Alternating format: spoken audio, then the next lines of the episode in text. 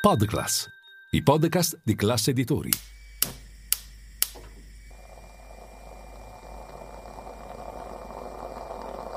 Buongiorno dal gruppo Classe Editori. Io sono Massimo Brugnone. Oggi è mercoledì 29 marzo e queste sono notizie a colazione, quelle di cui hai bisogno per iniziare al meglio la tua giornata.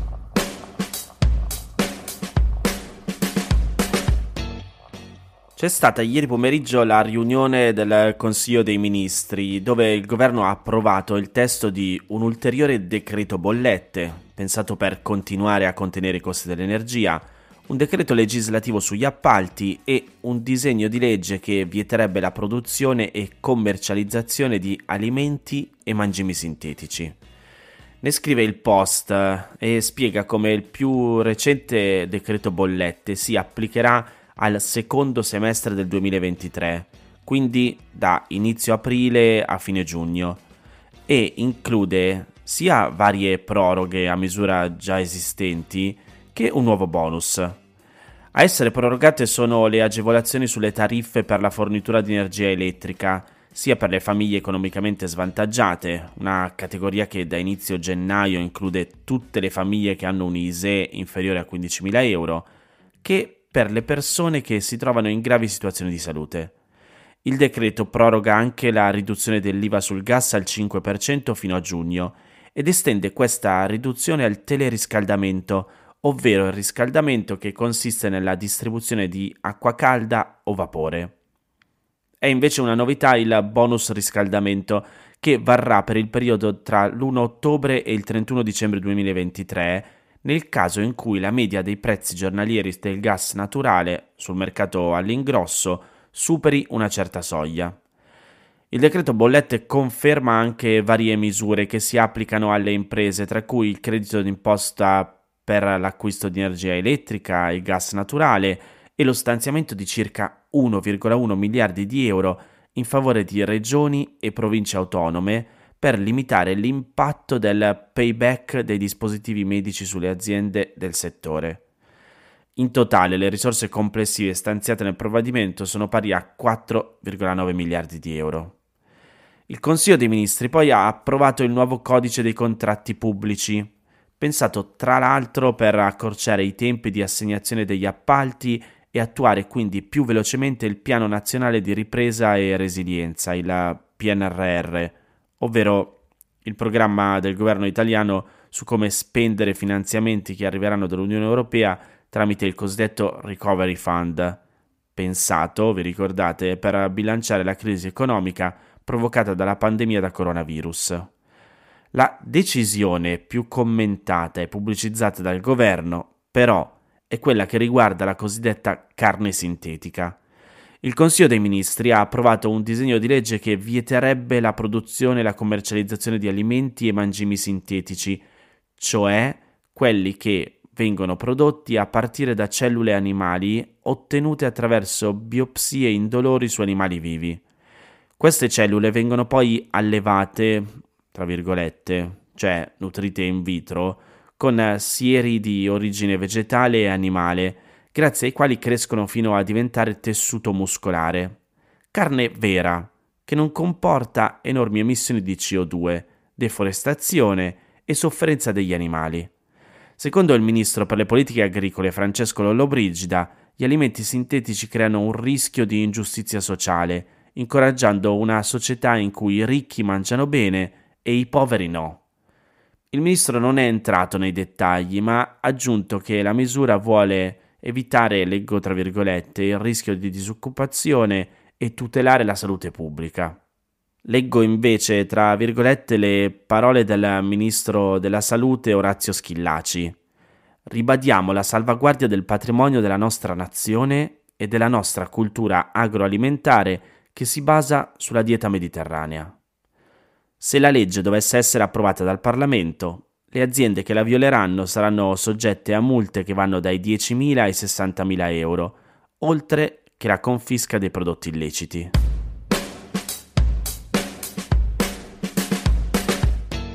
Repubblica riporta un'altra scena, diciamo da dietro le quinte del Consiglio dei Ministri.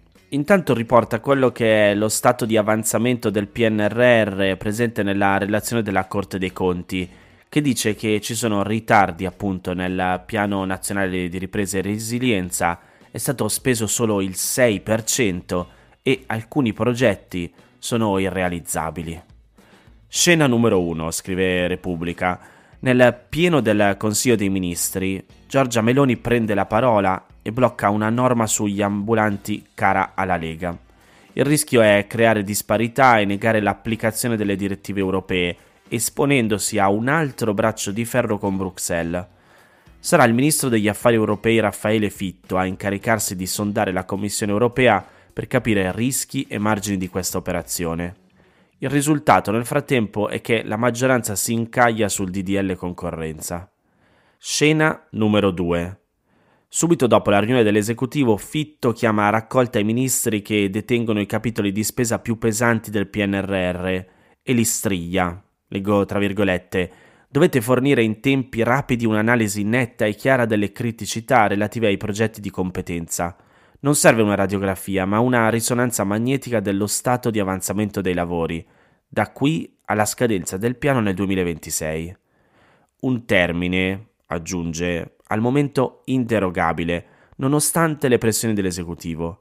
E non basta, il ministro chiede anche ai colleghi di evidenziare chiaramente i punti critici spiegarne le ragioni e individuare soluzioni percorribili. È un vero e proprio allarme, una chiamata alla responsabilità necessaria per provare a rinegoziare gli obiettivi con l'Europa. Un segnale soprattutto, non soltanto ai ministri ritardatari, ma anche alla Commissione. Ci stiamo muovendo, è il senso del messaggio, non sottovalutiamo i nostri impegni, anche perché Roma rischia di perdere una fetta consistente dei fondi continentali e di esporsi anche di fronte ai mercati a una parziale ma dolorosissima bocciatura. I timori non riguardano solo l'ultimatum lanciato l'altro ieri dalla Commissione con eh, tanto di proroga di un mese per verificare il raggiungimento dei target del terzo trimestre. La paura si concentra anche sulla quarta tranche, quella che scade a giugno 2023. Scintille, ritardi, rinvii, alla fine è sempre il rapporto con Bruxelles a complicare la navigazione del governo sovranista. Così Giorgia Meloni decide di tenersene alla larga. A sera la Premier varca il portone di Palazzo Chigi, percorre a piedi la piazza e raggiunge i manifestanti di Coldiretti per festeggiare lo stop per la legge ai cibi sintetici. Parla a uno storico bacino elettorale. Evita invece di partecipare alla cabina di regia sul PNRR e salta anche la conferenza stampa che fino a lunedì sera aveva deciso di presenziare. I cronisti le chiederebbero del DDL concorrenza e dei ritardi del PNRR. Più facile concentrarsi con un post sui social sulle nuove norme contro il caro bolletta. Sosteniamo famiglie e imprese. E d'altra parte la partita con Bruxelles sul recovery è assieme tecnica e politica, dunque assai scivolosa né basta il comunicato con cui la Commissione ridimensiona la portata dell'ultimatum del giorno prima a contenere il caso. La proroga di un ulteriore mese non è inusuale. Leggo tra virgolette appunto il comunicato della Commissione che dice apprezziamo i significativi progressi compiuti nelle ultime settimane. La verità, scrive Repubblica, è che il governo nelle ultime settimane ha toccato con mano il fatto che la squadra di Ursula von der Leyen ha reso più intensa la verifica sugli obiettivi raggiunti dai singoli paesi. La ragione, almeno così sostengono nell'esecutivo, sarebbe la pressione della Corte dei Conti europea sulla Commissione, costretta a sua volta a stringere le maglie dei controlli sulle milestone. Tre sono quelle che Roma non ha raggiunto, sulle 55 sotto esame. Di una in particolare si discute in queste ore, quella che dirottava risorse per gli stadi di Firenze e Venezia. La novità è che sembra assai probabile che alla fine di questo percorso di approfondimento mensile imposto da Bruxelles l'Italia rinunci a questi due progetti. La ragione è urbanistica, le conseguenze ovviamente politiche. Escludere le due opere dal piano aprirebbe infatti innanzitutto una tensione con le due amministrazioni comunali interessate e il governo in questo senso sceglierà con ogni probabilità la strada di continuare comunque i lavori utilizzando fondi nazionali. La seconda implicazione riguarda la responsabilità di questo eventuale passo falso. Palazzo Chigi indicherà nelle scelte del governo precedente, quello di Mario Draghi, la genesi dell'errore.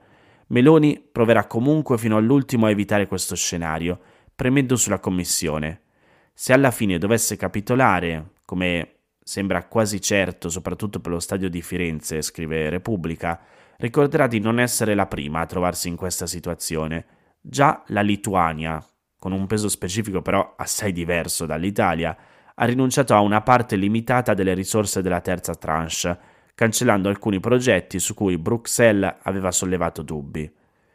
Non basterà, ovviamente, a circoscrivere le polemiche.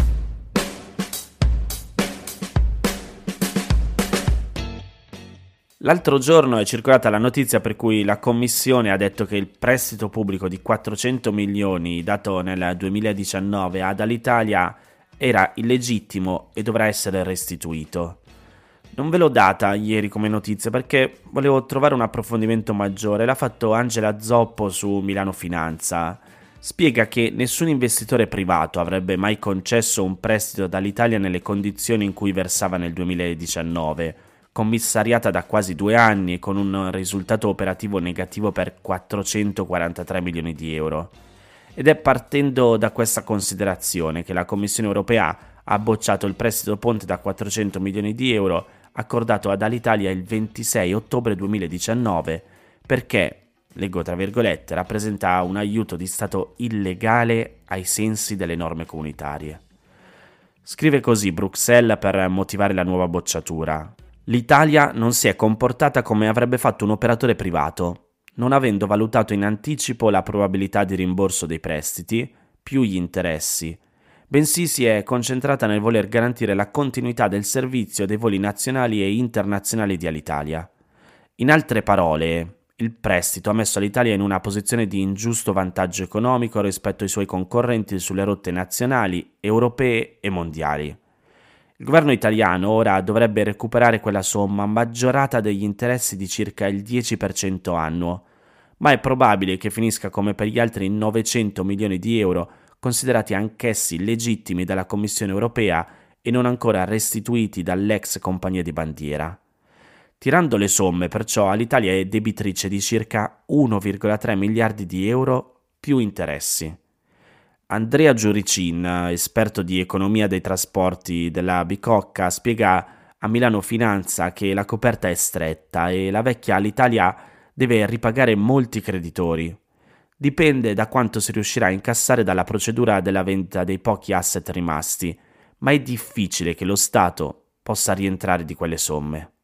Al momento, per esempio, la Badco sta provando a vendere motori e aeromobili c'è da sottolineare che comunque non c'è nessuna conseguenza perita, grazie alla discontinuità riconosciuta ai tempi della sua approvazione da parte della Commissione europea.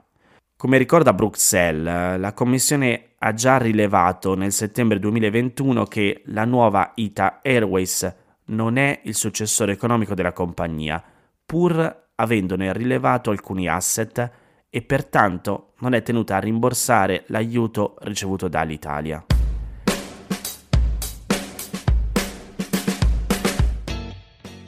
Queste erano le notizie a colazione di oggi. Se volete suggerirmi alcune notizie o mandarmi i vostri commenti su quelle trattate, potete scrivermi all'indirizzo notiziacolazione.it. Se volete rimanere aggiornati c'è il canale Telegram di Notizie a Colazione. Nel sommario della puntata trovate il link per gli altri podcast del gruppo Classe Editori. Io vi aspetto domani per iniziare insieme una nuova giornata. Un saluto da Massimo Brugnone.